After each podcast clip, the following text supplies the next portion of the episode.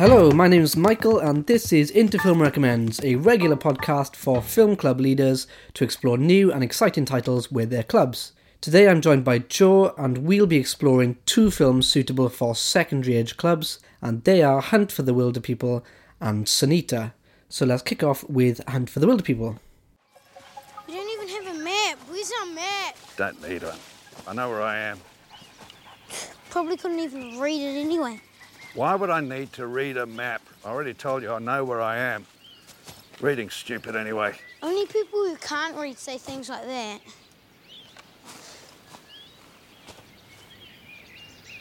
What? No. You can't read? So, Hunt for the Wilderpeople is a 12 certificate.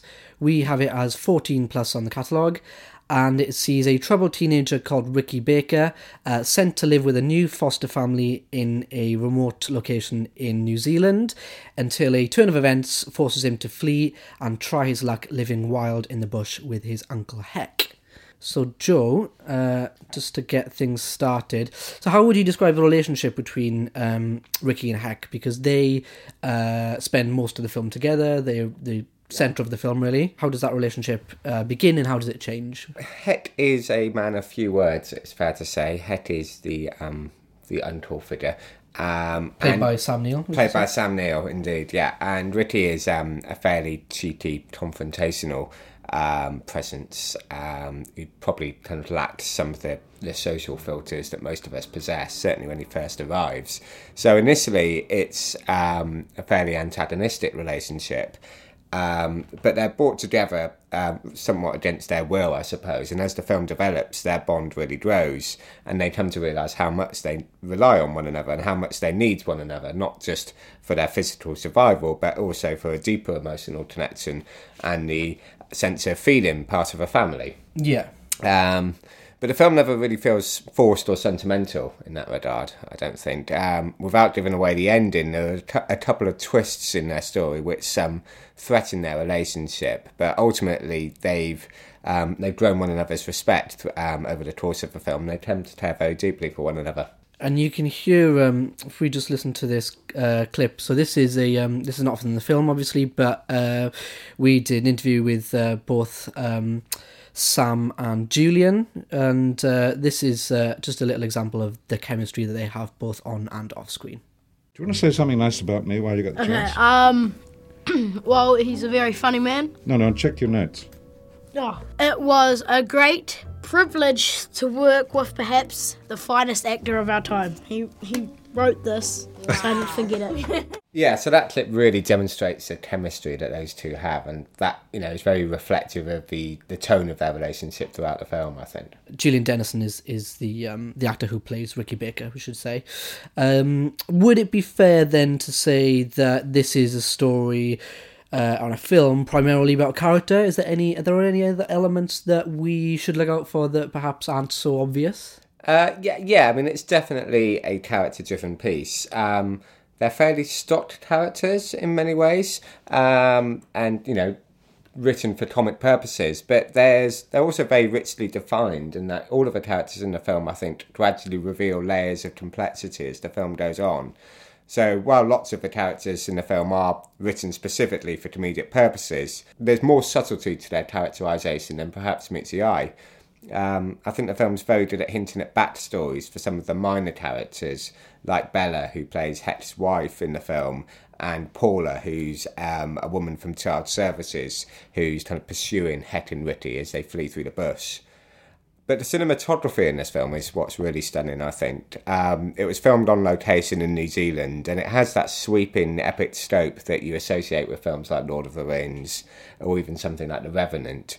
And obviously, Lord of the Rings was um, filmed in New Zealand as well, and there's a very good gag about the film um, in Hunt for the Wilderpeople, which you should look out for. Yeah, I mean, I suppose it uses the what what it's got really. I mean, if you're gonna Yeah. if you're gonna shoot there, then you, you use that as, as Yeah. best you can. Absolutely, and I think the photography combined with the sounds of the forest really helped to establish the wilderness as a character in its own right. Really, who um, Hec and Ridley interact with, um, you know, as much as they would any of the human characters, and it's a crucial element of the story. What about themes and topics that we can look at uh, if we were watching this film with young people and um, and you're going to have a discussion with them afterwards? How what do you think stands out in terms of the the ideas or subjects or topics you might want to develop? Well, clearly, family and friendship um, are two big topics with this film, particularly um, generational relationships, kind of odd couple relationships. So, if you've seen films like Up or Whale Rider, it's very much in that style between the relationship uh, between a much older person and a young person, um, kind Yeah. of brought together in in challenging circumstances in, in various different ways. Um, so it's great for that. Um, it's packed full of film references, so it's you know a great buddy movie in the vein of you know Hot Fuzzes and that kind of stuff. Um, but it's also fantastic for creativity because Hec and Ricky are both characters who are going through various emotional difficulties for various you know different reasons. Um, and they find ways of expressing that their emotions through creativity. So in Ricky's case it's through some haikus that he writes um, that are very very funny and kind of um, are interspersed throughout the film. And with Hec who um, the film reveals over the course of time is illiterate he expresses himself through drawing and it's really fantastic I think in getting across how using some kind of creative outlet can help people deal with difficult issues in some kind of small way. Um, and it's also great for anybody who's interested in comedy. There's, you know, the director Taika Waititi comes from a comedic background that really comes across. All sorts of visual gags in there as well. So it's great one for anybody who's a fan of comedy as well. And the comic timing is fantastic. Um, so it's stacked full of great themes: um, loss, abandonment. Obviously, you know, Ricky is a troubled kid at the start. He's been through a variety of foster homes that haven't worked out for various reasons. He's somebody who's looking for love and nurturing in his life and perhaps hasn't found it before. He uh, meets Bella and Hec, and and Hec is dealing with his own losses and bereavement over the course of the film.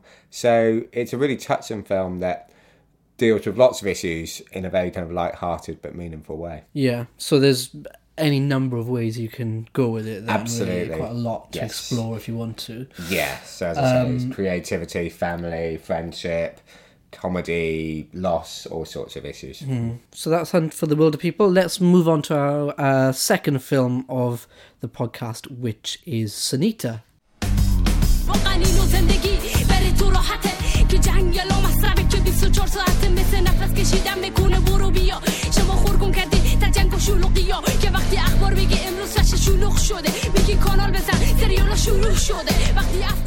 Sonita is uh, is actually a PG certificate, but we have it at um, 14 plus. Uh, you're gonna have to help me out with this a little bit in terms of why that is because I haven't seen the film and you have. So this um, is a documentary about a young uh, Afghan rapper, and she's trying to make it as a star. I'm not sure if that's fair to say, and she sort of criticizes the society around her in her music and in her lyrics. Is that a fair summation, or would you add anything to that? Yes, sort of. So, yes, she is an Afghan rapper, but she, for reasons that the film establishes fairly early on, she is living in Iran, um, separate to uh, the majority of her family. And one of the issues that she's dealing with um, is pressure from members of her family to enter into an arranged marriage. Um, and this is something that she very much takes against. Um, and one of the outlets that she uses for kind of expressing her frustration um, is rap music. So she becomes, you know, a bit of a local celebrity and, and beyond with these kind of very powerful raps and you know performance videos um, talking about gender issues in Afghanistan and Iran and her own personal issues. Um, and the film kind of goes from there. So, uh, you know, I have uh, heard a fair bit about the film, and it does sound very interesting. Um, to someone who knows a little bit less about it, maybe you know what, why should they watch it? What will they get out of it? And is it possible to describe the the style or the tone of it? Well, it's um, a very intimate documentary, I suppose, about, about an individual who's very comfortable and relaxed on camera. Um, for me, what film is all about is kind of opening up other worlds, and this is a great example of that. It's, you know, for young people, this is a personality they will know and recognise and um, and perhaps relate to. But it's also somebody whose lifestyle is um, probably very different from their own. And I think it's really great. I think documentary is particularly powerful at this at introducing us into those worlds of which we know nothing about. So we, uh, I was going to ask about that actually. So we've got, um, and you mentioned this about learning about Afghani and uh, Iranian culture in this film throughout the narrative.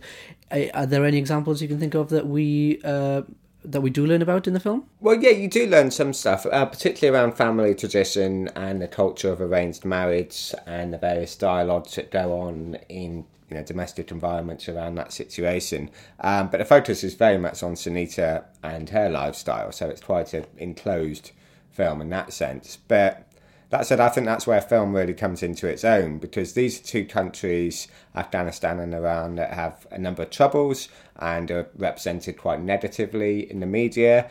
Um, we often only see these countries um, from certain political perspectives, it's probably fair to say, on the news.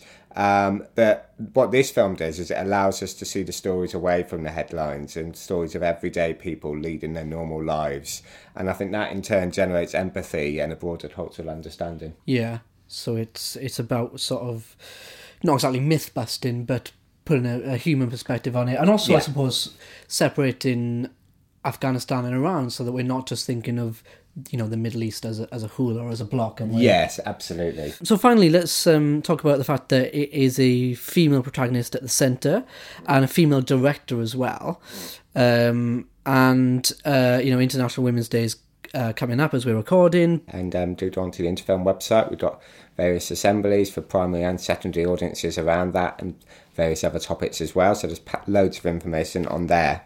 How can Sonita be used in in relation to um, this sort of uh, subject? Well, I think it's still fairly rare for us to see films of any sort um, around this part of the world um, told from a female perspective, whether that's you know a female protagonist or female director, or in this case both. Um, and it really encapsulates um, Sonita's spirit of resistance and that kind of sense of female solidarity, a bit like if anybody saw the Turkish or the French film, I should say, Mustang from last year, which is set in Turkey. It's very much like that, or He Named Me Malala from a couple of years ago, um, or a really fantastic film, an Iranian film called Offside, which is about a group of girls trying to gain access to um, a football match in Tehran, but they're banned because of their gender. Um, so women's rights are really at the heart of this film, and it captures Sonita's battle for the right to express herself and live the life the way she chooses. Um, and like Wilderpeople, there's that theme of creativity that's running through it as well. So she is somebody who uses, in this case, music to express herself and her emotions and make a kind of very powerful political statement along the way. So that's everything for today. So we've talked about Hunt for the Wilderpeople and Sonita. Uh, there's plenty of material on uh, the intofilm.org website about both films, um, including the uh, International Women's Day resources. Uh, and if you are interested in primary content, we have a new podcast episode available this week featuring Kubo and the two strings and Phantom Boy. So we'll be back in a few weeks' time. See you then.